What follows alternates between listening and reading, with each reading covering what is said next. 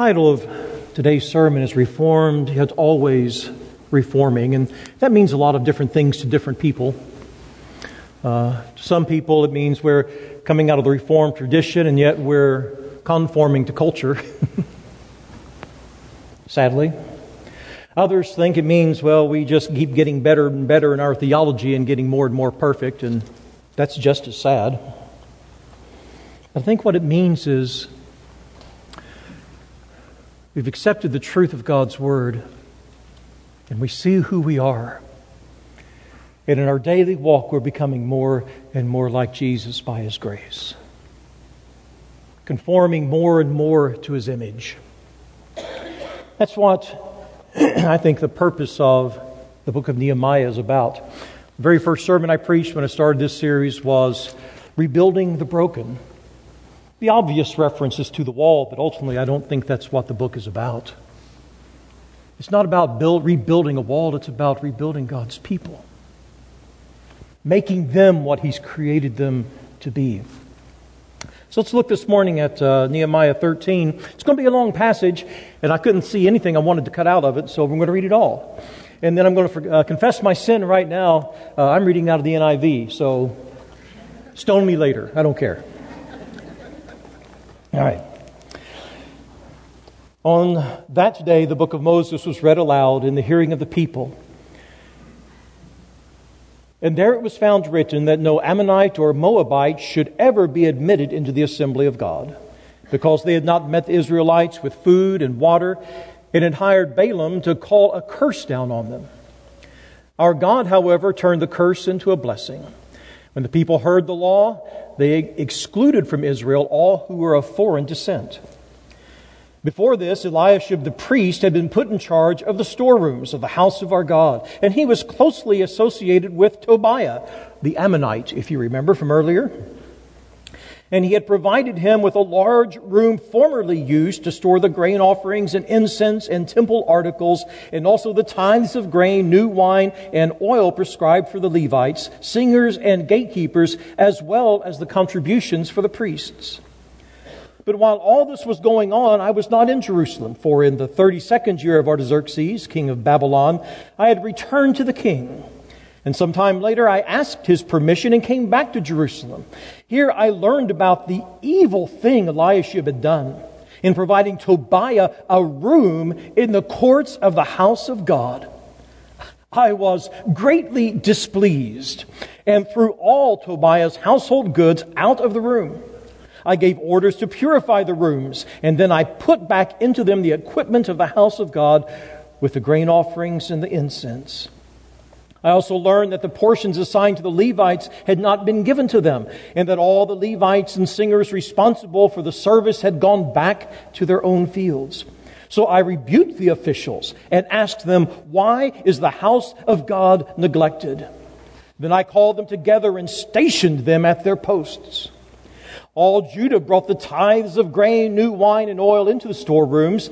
I put Shelemiah the priest, Zadok the scribe, and a Levite named Pedaiah in charge of the storerooms, and made Hanan, son of Zaccur, the son of Mattathiah, I can't see, it's dark up here, Mattaniah their assistant, because these men were considered trustworthy. They were made responsible for distributing the supplies to their brothers. Remember me for this, O my God and do not blot out what I have done so faithfully for the house of my God and its services. In those days I saw men in Judah treading wine presses on the Sabbath. Oh, thank you. and bringing in grain and loading it on donkeys, together with wine, grapes, figs, and all other kinds of loads. And they were bringing this all into Jerusalem on the Sabbath. Therefore, I warned them against selling food on that day. Men from Tyre who lived in Jerusalem were bringing in fish and all kinds of merchandise and selling them in Jerusalem on the Sabbath to the people of Judah. I rebuked the nobles of Judah and said to them, What is this wicked thing you are doing, desecrating the Sabbath day? Didn't your forefathers do the same things so that our God brought all of this calamity upon us and upon this city? Now you are stirring up even more wrath against Israel by desecrating the Sabbath. When evening shadows fell on the gates of Jerusalem before the Sabbath, I ordered the doors to be shut and not opened until the Sabbath was over. I stationed some of my own men at the gates so that no load could be brought in on the Sabbath day. Once or twice the merchants and sellers of all kinds of goods spent the night outside Jerusalem, but I warned them and said, Why do you spend the night by the wall? If you do this again, I will lay hands on you. From that time on, they no longer came on the Sabbath. Then I commanded the Levites to purify themselves and go and guard the gates in order to keep the Sabbath day holy. Remember me for this also, O my God, and show mercy to me according to your great love. Moreover, in those days I saw men of Judah who had married women from Ashdod, Ammon, and Moab.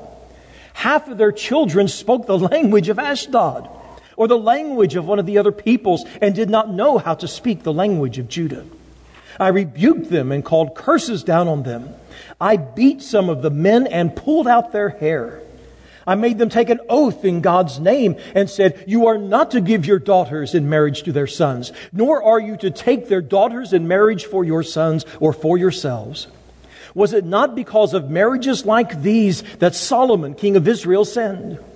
Among the nations, there was no king like him. He was loved by his God, and God even made him king over all Israel. But even he was led into sin by foreign women. Must we now hear that you too are doing all this wickedness and are being unfaithful to our God by marrying foreign women? One of the sons of Joiada, son of Eliashib, the high priest, was son in law to Sanballat the Horonite and I drove him away from me. Remember them, O my God, because they defiled the priestly office and the covenant of the priesthood and of the Levites.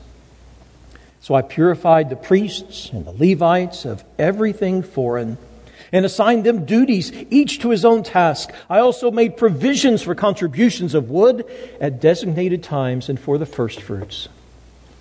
Remember me with favor, O my God.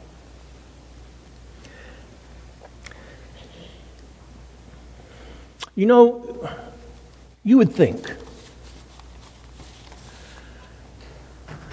I mean, what, what, would you expect to be happening here in chapter 13? I mean, we've already, Doug has led us through chapters 10, 11, and 12, and we've seen some extraordinary things. The people of Israel have listened to the word of God.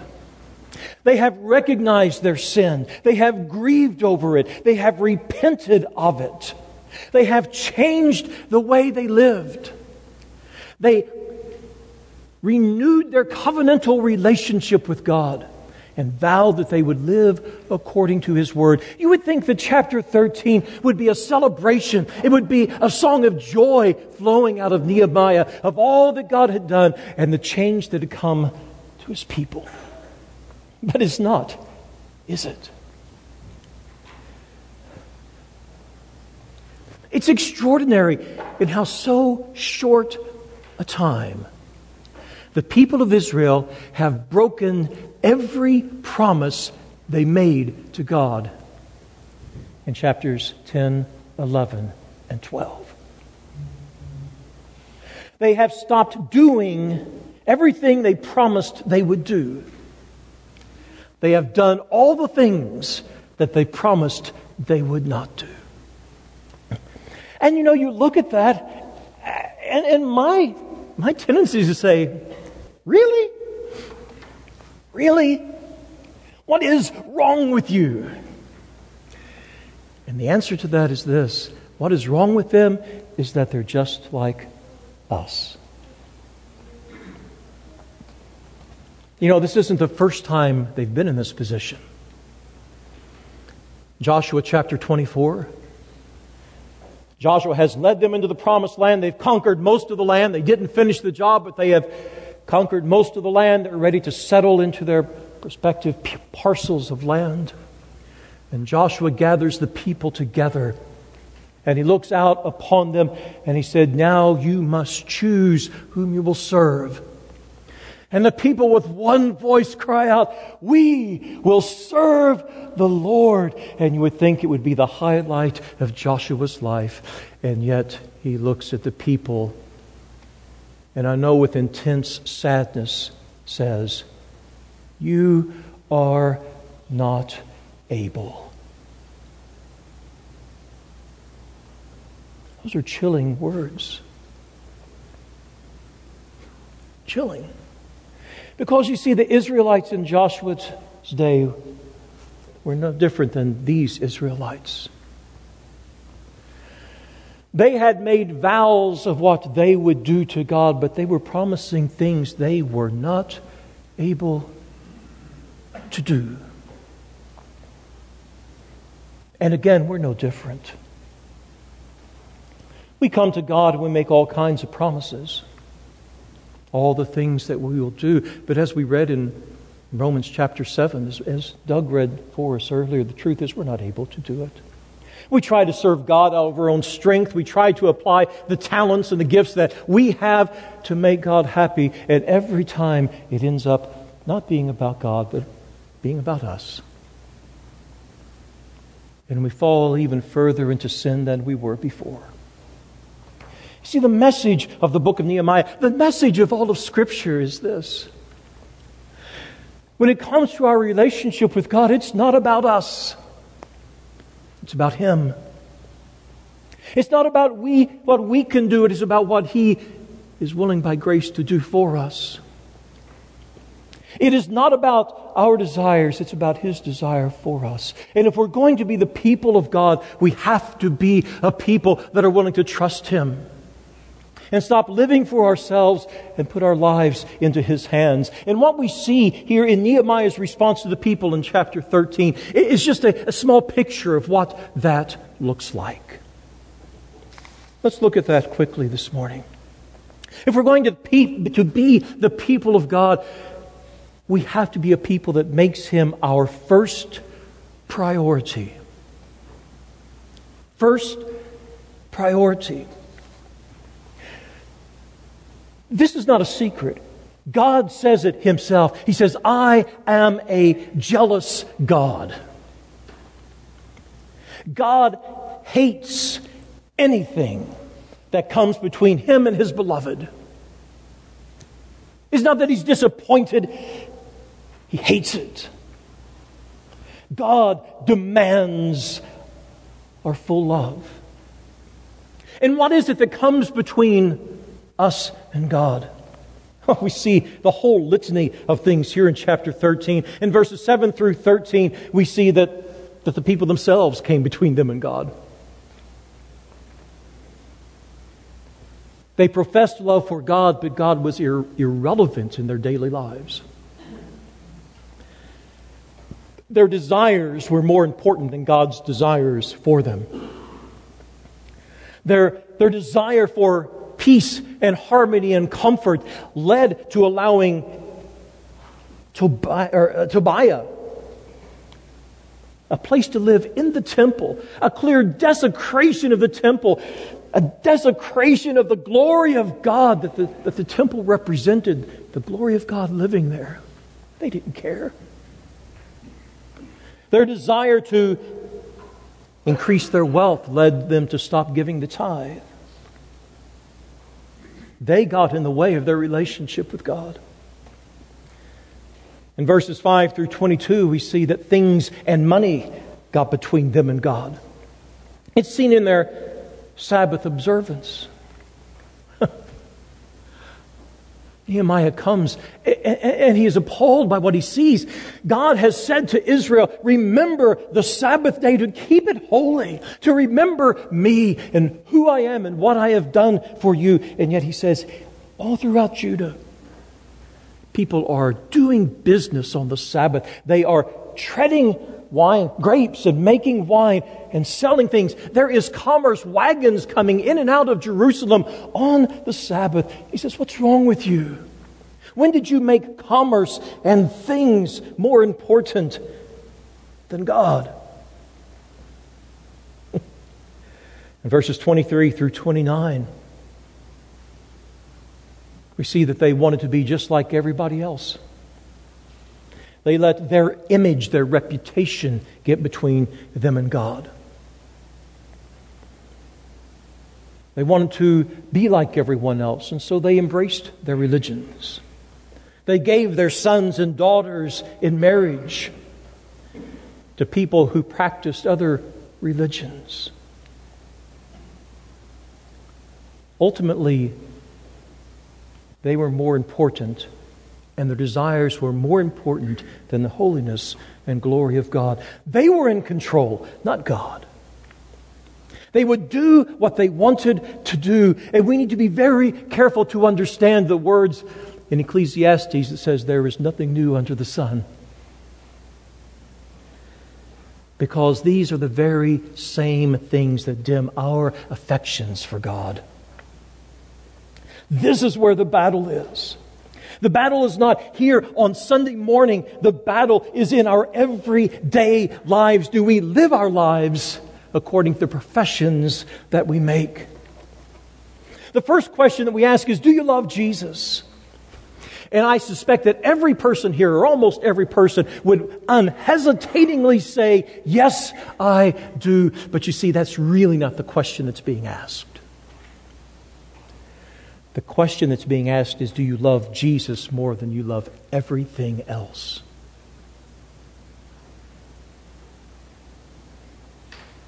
Because you see, that's what matters. It's all that matters. Do you love Jesus more than you love yourself? More than your plans and what you want for your life? Are you more concerned about your will and the freedom of your will rather than God's will for you? Are there things in your life that you keep separated from God? This is God's, and this is my commitment to God, but this is mine. And you don't get to touch this. Do you love your things more than you love God? Would you walk away from your job if it was causing you to sin.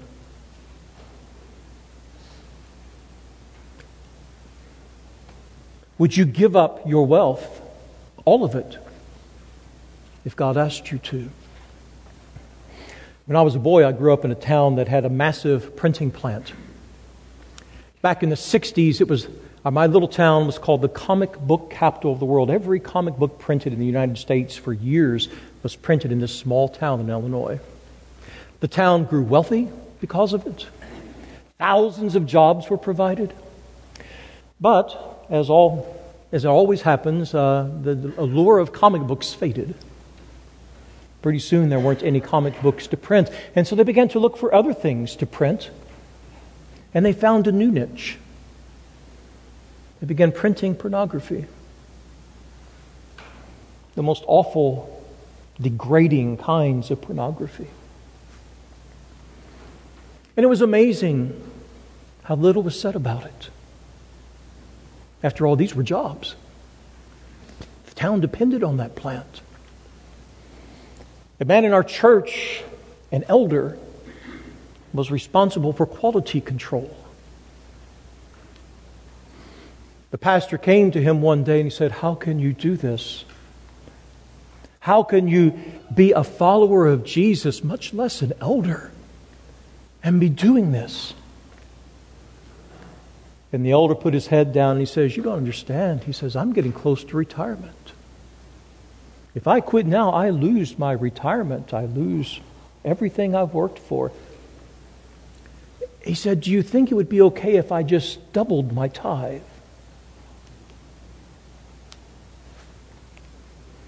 Things were more important than Jesus. Do you love Jesus more than your image?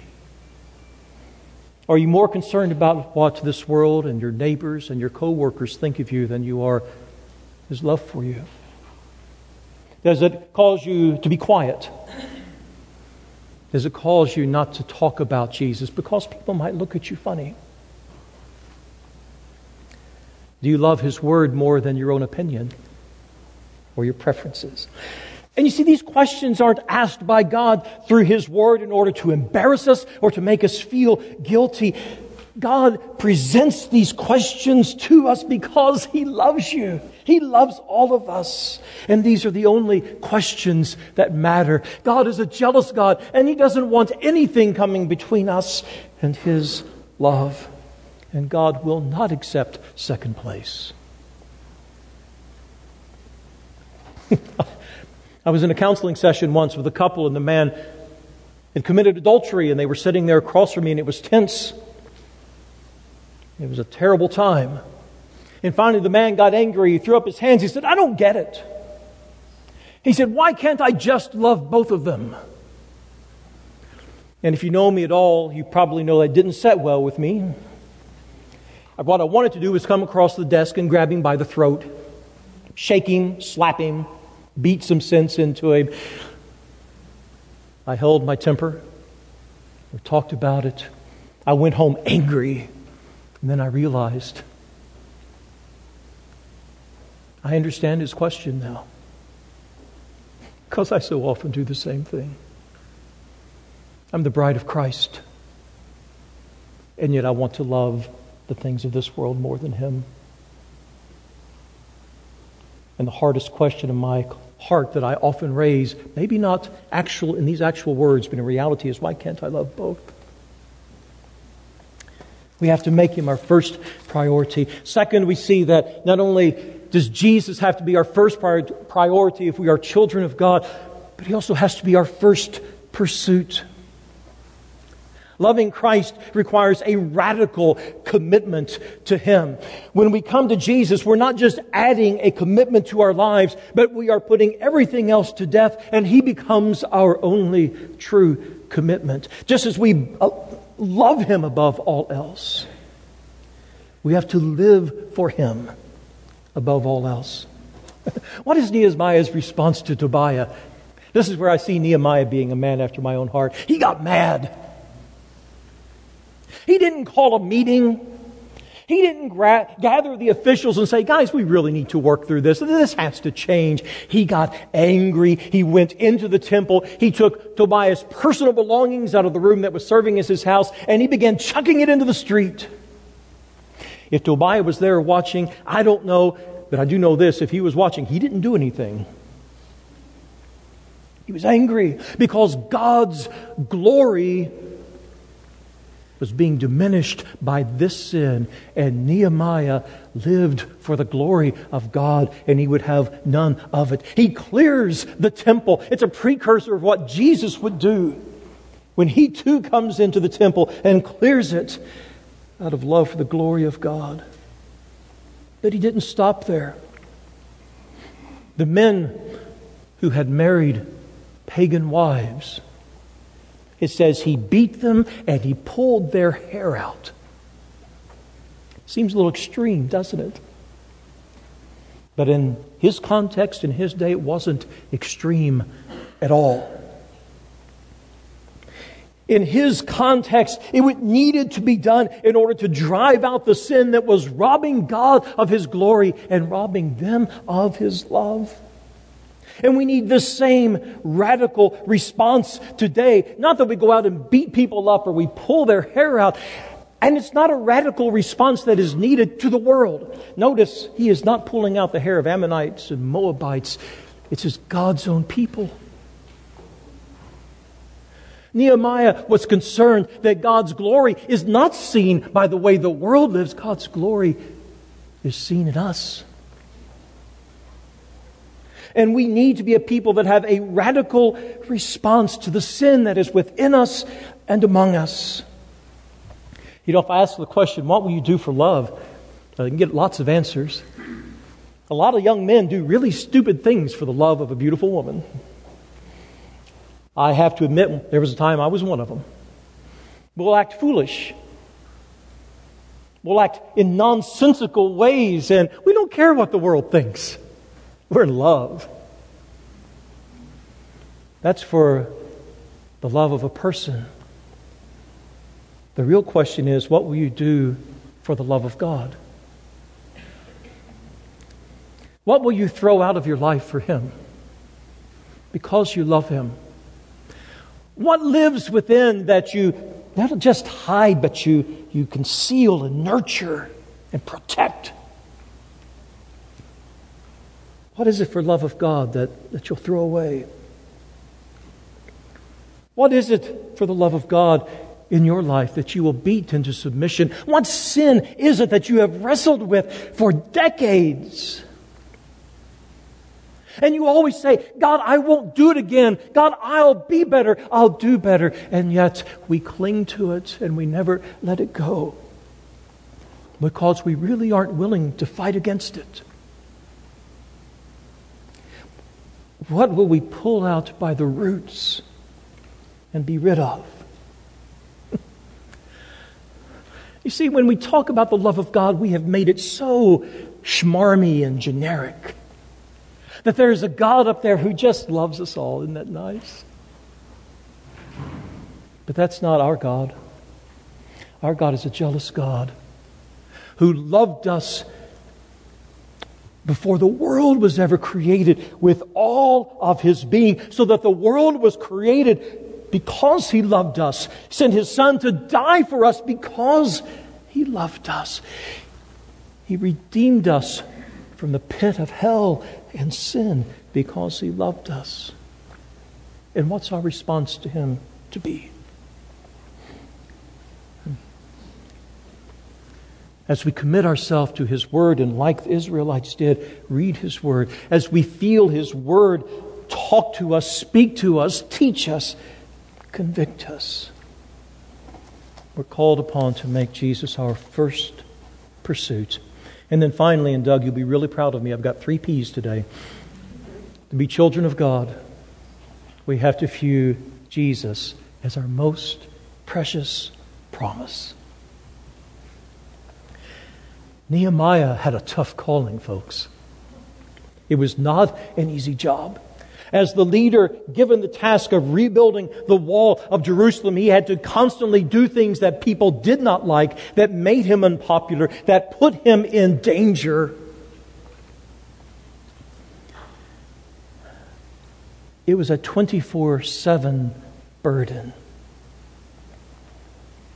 And you know what? He didn't have to do it.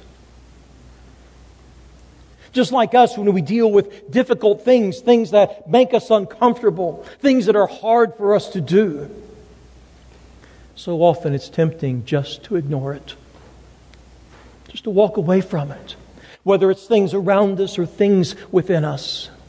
And you know, saying or doing nothing will often bring us short term peace and maybe even pleasure. But only obedience to the Word of God out of love for Him can ever bring joy and happiness. And that's why there's so little of it in the world. And even so little of it in His church. Therefore, Nehemiah did not put his hope in his abilities. He did not seek to build the wall based on his own wisdom.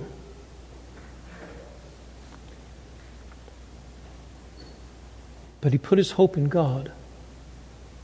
He understood that if God's, if the wall of Jerusalem and if God's people were truly going to be rebuilt and reformed, it was going to have to be the work of God. That's why in verse 14, Nehemiah says, Remember me for this, O my God, and do not blot out what I have so faithfully done for the house of my God and its services. Nehemiah understood that God owed him nothing. Everything that had been done by Nehemiah had been done out of love for God, by the power of God. And he says, Oh God, by your hand, make this happen. Don't end it. It's much like Moses standing before God and he says, You must establish the work of my hands. In verse 22, Nehemiah says, Remember me for this also, oh my God, and show mercy to me according to your great love. Nehemiah understood that all of his work had earned him nothing. In spite of all that he had done, the only standing he had before God was that God loved him and showed him mercy and grace. And he says, God, please continue to pour out your mercy on me. And then at the end of the book, he says, Remember me with favor, oh my God. Father, as you have favored me, as you have given me the wisdom and the strength and the fortitude that I have needed to carry out your task, oh God, don't stop now. Continue to pour your favor on me. Nehemiah knew that there was something for him beyond this temporal calling. So he put his hope and faith and love in his God. He was more important to him than anything else. His God was his first love, his first pursuit, his only hope. As God goes about the task of constantly reforming us. May that be true of us too. Let's pray. Father, establish the work of our hands.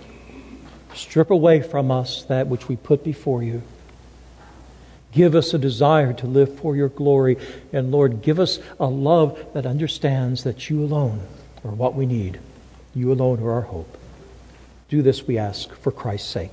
Amen.